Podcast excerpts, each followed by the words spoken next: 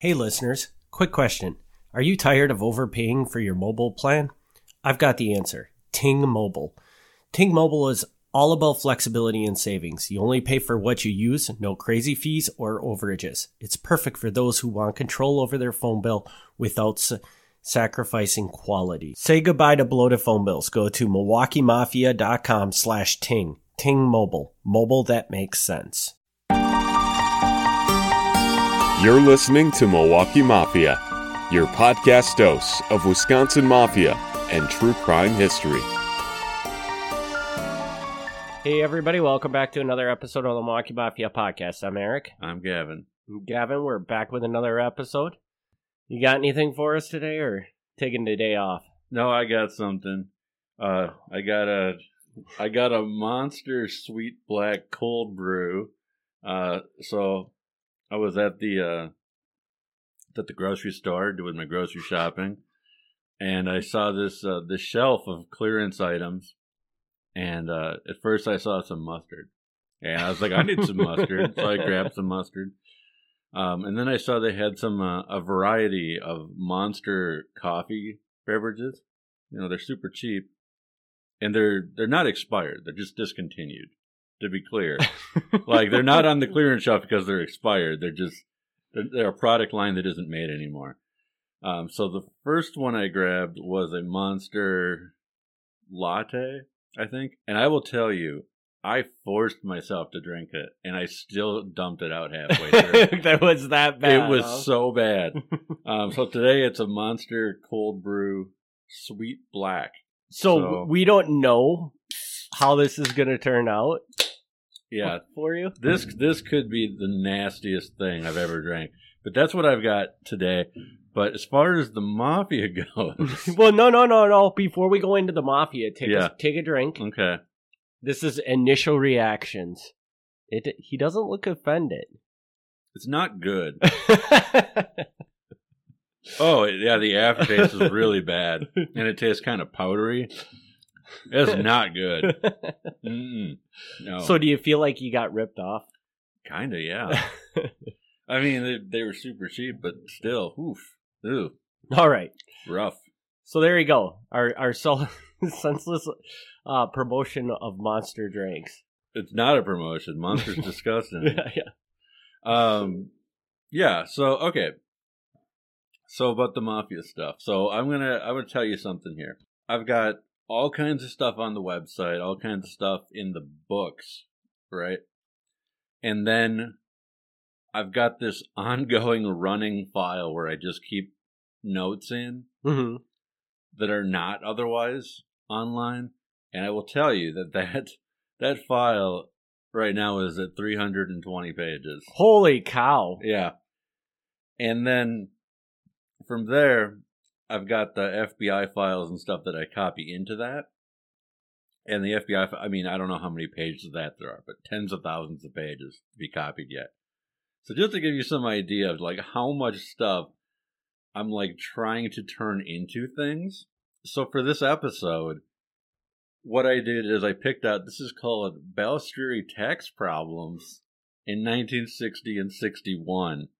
And this is not the whole story because the way that Frank Balistrieri's tax problems happened from this point on, uh, it was like a 10 year period because like every time they tried to get him, he would like sue them in the courts and he would appeal and it would went on. And there were some other wild things that happened along the way. So there's no good way to do a 10 year story in one episode. So um, I was like, okay, I'm just going to do the beginning. So this is not the entire thing. This is just the beginning of his fun fights with the IRS. Okay, be- before you go into the story, I want to ask questions about um Yeah. your whole big long file thing you have going on there. yeah. So you said that you have like over ten thousand pages of FBI files that It, you're. it could be a hundred thousand. I don't know, but yeah, it's definitely over. You know, in the tens of thousands. So the, the are these files you've just not had the time to actually really go through? Mostly, yeah. Like so, when when the FBI files show up, I pretty much immediately, no matter what I'm doing, I stop what I'm doing and I like skim through them. So it's not like I just put them in a pile and never look at them. So I know what came in, but then yeah, after that initial skim, they kind of just sort of go there. And now what I've done is I've taken they show up as PDFs, hmm and so I've taken them and I've renamed them by year. So they're all in order. So for the benefit of this podcast, um, like I can take my notes in order now. There's no sense in me taking notes out of something from the 70s when we're in the 60s. Like that, uh, I'll do it later, hmm but I'd rather you know focus on the things that are actually going to come up. So I don't know if that answered your question. Well, the biggest thing I take from that is is that that you have ten thousand, theoretically thousands and thousands of pages of information to go through yet. yeah. There's a lot more to learn about this, apparently. Oh yeah. Oh yeah. So, Yeah, there's a lot of there's some files that I mean they've sat nearly ten years without me doing anything with. So so and now we're going into t- into the Balistrieri tax tax problems. yeah, Sounds like a really, really, really compelling episode for our no, listeners. it's no. That's you would think that, but no, it's this is good. This, hey, I'm going to be honest, man. I love the idea of it, but but I just think a lot of our listeners are going to be like, "This is not death and and mafia." no, well they're they're wrong because this is this one has some good stuff in it, but I will tell you, some of the twists and turns along the way are wild. I mean, it's not just you know, oh, you owe back taxes. Like, no, there's some weird stuff Stuff that happens. So, All right, well, take her away. All right. So, this is 1960, 1961. This comes to the public's attention around April 1960, and the newspaper actually runs an article on the back taxes that are owed by uh, two of Frank's businesses, the Downtowner and the Hotel Roosevelt. Um, and he owes excise taxes, and excise taxes are basically like the taxes that businesses pay on alcohol and tobacco. Mhm.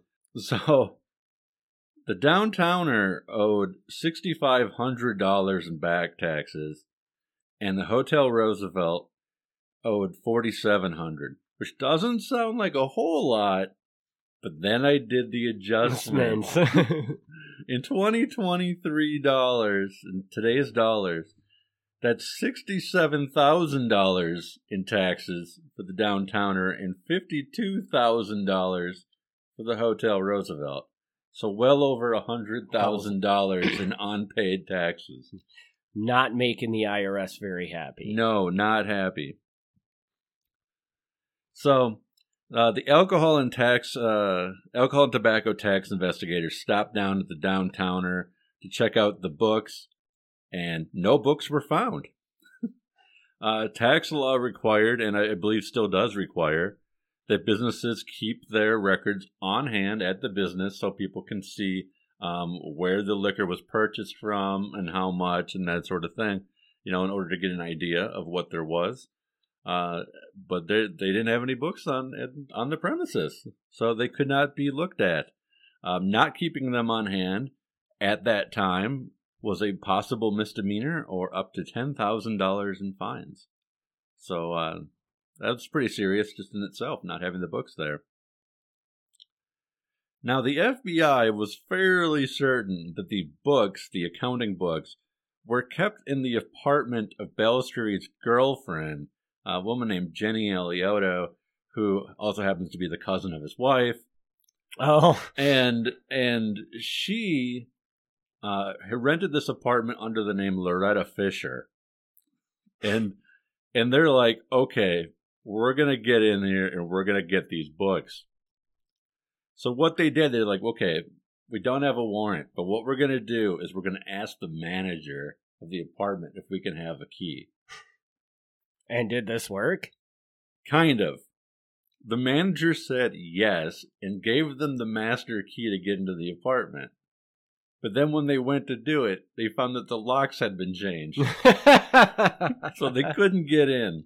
They also considered wiretapping the telephones to try to listen in on telephone calls. There were two telephones in the apartment, but they were not the original telephones. They were replaced with two very fancy telephones that were very hard to wiretap. I don't know what these are. One was called a 500 series, and the other was called a 302G. If anybody knows about 1960s telephones, great. I don't. then Frank is served by the IRS, and they order him to bring his account books to their office. He shows up at the office, the IRS office, without the books. Through his attorney, he said he would not be turning over his books and he would not be making any statement. At this time, the IRS wasn't really sure what to do when somebody didn't actually turn up with the books, so they just let him go home. The- I, I assume with a time to return with the books. Uh, they strongly recommend he brings the books. Yeah. In the meantime, we have Steve DeSalvo, Frank's like right hand man, making a telephone call from his residence to the residence of a man named Nick DeMark in Racine. And Nick DeMark had been an IRS agent since 1938, so that's over 20 years at this point. Now, we don't know what happened on that phone call, and in fact, um, Nick DeMark never comes up in the story again. So this might have just been like a one-off where he called him and, and nobody answered or got nothing out of this. But why was he calling this guy? We don't know. So I did try to figure out if Nick DeMark had any connections to anybody. And I went out of my way on this. I did this massive genealogy project on this guy to try to see if he's like related to anybody. And he's got some cousins who are like some low level mob guys, but that's pretty normal. Like, I mean, if you're Nick DeMark is Italian, and and so if you're Italian, like sooner or later you're gonna find a cousin who's, Yeah. who's a guy. Like that's not unusual.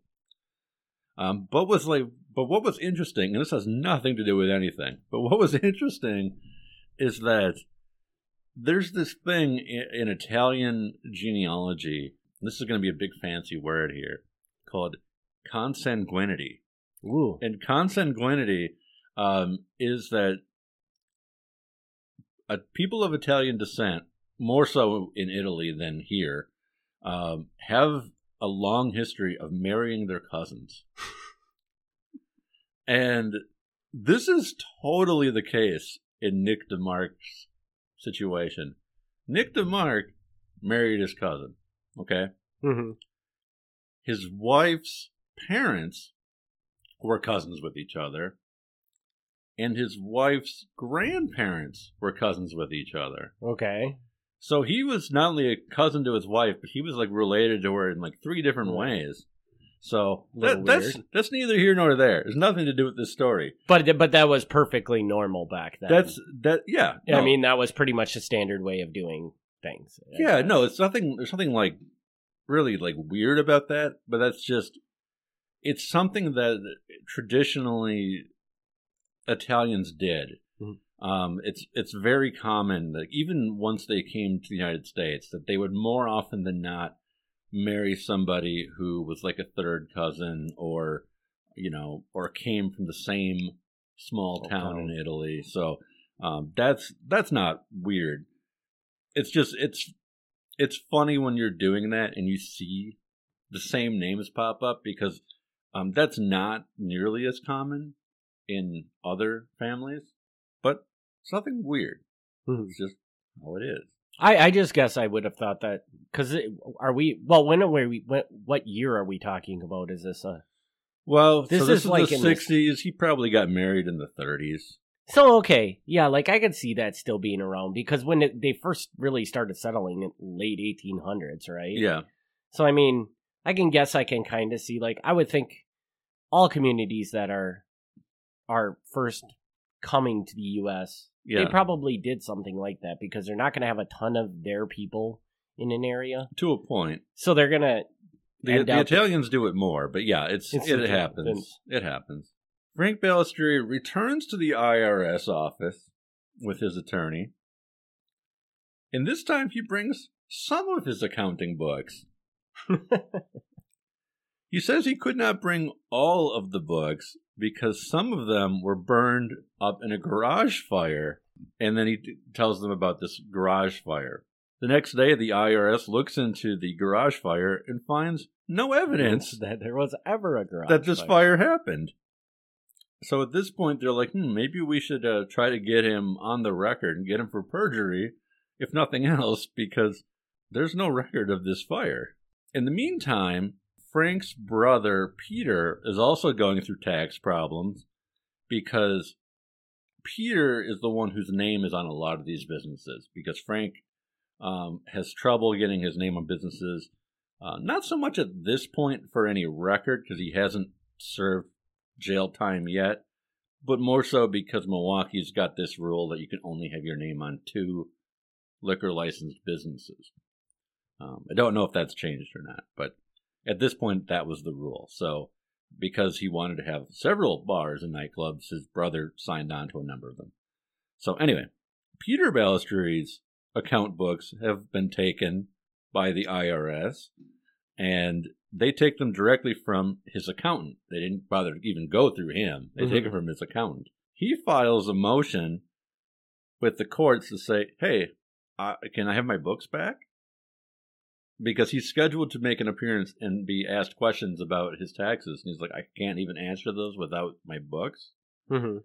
And they're like, "No, you cannot have them." Which seems kind of weird to me, but I mean, whatever. That's what they decided. The IRS, uh, an IRS intelligence unit agent, spoke with the Milwaukee FBI and told them that his superior said that he could have access to all the FBI's surveillance records on Frank Balistrieri. The Milwaukee FBI agents told the IRS agent that they had been informed also to turn over anything of significance to the IRS, and they would provide full cooperation. Then, the internal FBI report, which was not given to the IRS agent, said that they believed that there was nothing of significance to the IRS in their surveillance, and they would not be turning over anything to the IRS. Uh, to translate that, the IRS agent was told by his boss that he could have access to FBI reports to help in his investigation. Mhm. The FBI agent said, Yes, we know about this and you can have access to it. Internally, the FBI turns around and says, We ain't giving this guy anything. way to way to work together, government. Yeah. So, hmm, all right. Okay, by October 1961, so now it's been over a year where they've been trying to get like information on these tax records and they're still not getting very far. The FBI suspects that there were as many as four possible ways that the IRS was getting leaks of information out to Frank Balistrieri about ongoing tax matters. They also recognized that if they investigated Frank Balistrieri and then handed their findings over to the IRS, as they said that they would, that investigation could also be leaked because once the IRS had it, if the IRS had leaks, then Hmm. the FBI would also have leaks because it'd be leaking through the IRS. Um, this I don't know if they realized this till after the earlier like not cooperating part, but by this point they're like, well, now we're definitely not handing anything over. Special agents John Holtzman and Albert Neckram were at Gallagher's Steakhouse, which is one of the Balistrieri uh, restaurants, and they witnessed Frank Balistrieri come in around 9:30 p.m. He immediately pulled out a chair and set it by a table with two middle aged men, a middle aged woman, and a younger woman, none of whom were identified by the agents. He talked with them for a while and then went and talked to a waitress and then finally busied himself around the restaurant for 25 minutes. He conversed with the table a little bit more and then went to go answer a telephone call. Fifteen minutes later, they were joined by yet another middle-aged man. From about 11 to 11:30, Balistrieri spoke with one of the men while the others had left the table. At 1:30 a.m., everyone left except Balistrieri. They departed in three cars. These people were somehow connected to Frank's tax problems, um, and ultimately the FBI was able to realize that one of the men at the table was an IRS agent. oh, unfortunately for me, the name is redacted in the record. So I don't know who this is. They confront the IRS agent and he says, Well, I have mutual friends with Frank Balistrieri, so that's how we know each other. Multiple times, he goes, he admits that Balistrieri did ask him multiple times about how his tax case was going and things like that. But each time the agent would only say, You know, I'm not going to tell you. This is how cases normally go, and how we normally do things, but I can't give you specifics. That's what he said.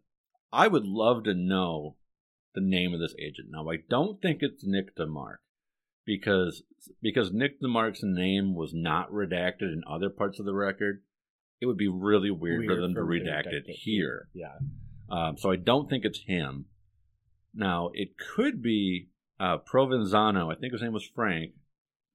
Could be confused. Could be Angelo. Eh, it's Provenzano, who we talked about a long time ago. I, I recognize that name. So. Um, who who happened to be gay, and there was talk that both the IRS and the mafia were kind of using him against each other by sort of like blackmailing him. Um, he's a possible candidate for who's blanked out here because um, I could see him having mutual friends with Balistrieri. Mm-hmm. Also, around this time, um, they investigated a bribery charge of Frank Balistrieri bribing a guy named John Engler. So I'm curious if maybe John Engler is a guy who's an IRS guy, but I couldn't confirm that because looking into it, John Engler is a strangely super common, common, name. um, like there was a a guy in Waukesha who was a politician named John Engler. There was actually a governor of Michigan named John Engler. I mean, mm-hmm. obviously it's not that guy, but but I'm like, but the politician from Waukesha seems reasonable. That's possible. Yeah, that's possible. So, so I'm like, I, I don't know. So we don't we don't know exactly who it is, but the agent denies giving out any information, so you know nothing happens there. The final thing in our story for today is that by the end of 1961, so now it's been over a year and a half, it's coming up on two years of the IRS and FBI working on his accounting book irregularities the Milwaukee FBI office had still failed to access Jenny Alioto's apartment after all this time. They decided, you know what might work? They're like, how about this? We get him indicted on something really small and stupid, like perjury. And then when we go to arrest him, we make sure we arrest him while he's visiting the apartment. so then we can get in the apartment. Then we can get in the apartment. Yeah. So we'll knock on the door with the warrant and we'll arrest him. While the agents are arresting him, we can look around the room and maybe we'll see something. and if we see something, we can request a search warrant to come back and search the apartment. Okay. So that's their next plan. I mean, uh, it's not a. It might work, but it's like that's the best you can come up with, I guess. you know. No, it you know it's it's a pretty good it's a pretty good plan, um, but like that's they're not trying that hard. like they're really dragging this out, and um, like we'll see in in the future, like other things that they do, and they go they do some. It gets shady. It gets really shady what they do. Like at first, they're going to end up renting the apartment across the hall, and just like kind of like looking through the peephole all day. like that's relatively minor, but like they're gonna keep stepping it up and, and crossing into the territory where um, they're blatantly breaking the law, wow. trying to get into this apartment. Is that is that it for it? Yeah, that's so, it for now. So, like I said, like there's not really a great end because this is going to continue. Like spoiler, he ends up going to prison for tax problems. But that's not till 1971. Yeah, so we so, got a long ways of this being dragged out. Yeah. Which So we're on, just going to check in every so often on on how this goes. So the thing that's crazy about this one to me is mm-hmm. is that um I don't know. I guess I I would have tooled up that the the mafia was resourceful and smart about the crimes they were committing. Uh huh. And it just sounds like, I mean, his strategy when he initially gets indicted for tax fraud is to just show up to the appointment without his books. I don't think he's even indicted yet. I think Or- I think at this point they're just kind of looking into it. Yeah, like like I just feel like on the back end the mafia would have had like books created to make this look legitimate. Yeah. But it it seems like they didn't even bother. They just they just flatly ignored the fact that they were supposed to be paying taxes and just did not care. That's definitely the way it seems. Yeah. Which I mean, and maybe that that's just this time. That's Mhm. all they had to do because maybe because it's still what without even really having any books, it still takes them like twenty years to convict the guy or whatever. yeah. So Yeah. I mean, is it stupid to not even make an attempt to cover your tracks? Yeah, incredibly. But I, I'm going to give Frank credit here because what Frank is really good at is having attorneys. He's he's he's really good at always having attorneys, and that can get you a long way. If you got a good attorney, that can get you a long way. R- right, but if you have you have a good attorney and a dirty accountant working together Yeah. to hide all this stuff, it's going to get you twice as far. Probably yes. You know what I mean? yes. And I'm just shocked that he didn't. He never went that route, or at least at this point, it doesn't seem like he's even bothering with that. You know, and it also swings back to like the previous. I think it was the last episode we Mhm. recorded where we were talking about all these manufacturing companies that Yeah. were bringing up and making these counterfeit toys. Well, they kind of tried to cover themselves, but it was really like a a half half effort yeah, to really hide the fact what they were doing. They were they were doing the minimum to be able to to Yeah. counterfeit a toy, which they could have gone a few more steps and made it a lot harder to realize True. what they were doing. true. And Yeah, and um, and I should I should clarify uh, for this episode, um, like this is coming out of FBI files. It, it's not coming out of the IRS files because the IRS does not give you your files. yeah. The IRS is good luck getting anything.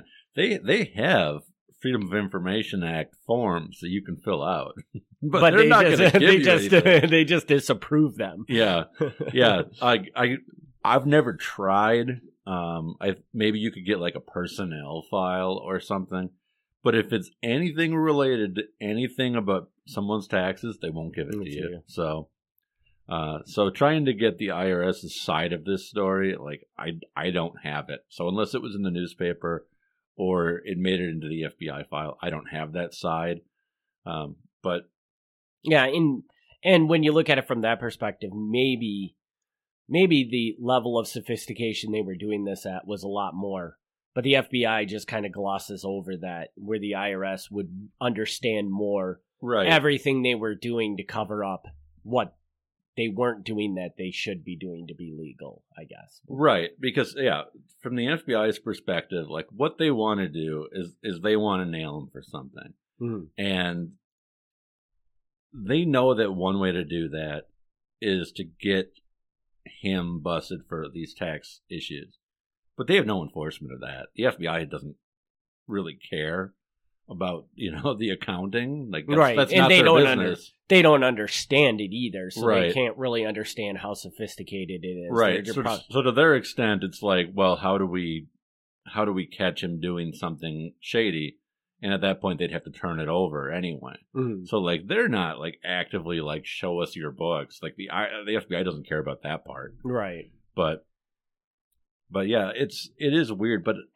like i said i gotta give him some credit for the attorney thing like at first it sounds really dumb to show up like when they when you're summoned to the irs office and you show up and you have nothing like that seems really stupid but it might not actually be that stupid because They couldn't do it. They didn't know what to do Right. when you brought nothing. So right i mean like the irs is a scary thing you Mhm. know like as far as as far as law enforcement goes irs is one of the scarier ones i think but really like they're the same as anyone else like they have to prove that you did something wrong and if the books don't exist, it's, then it's on them. They Yeah. got they got to find the evidence. So um, it sounds really dumb, but like that's not the worst.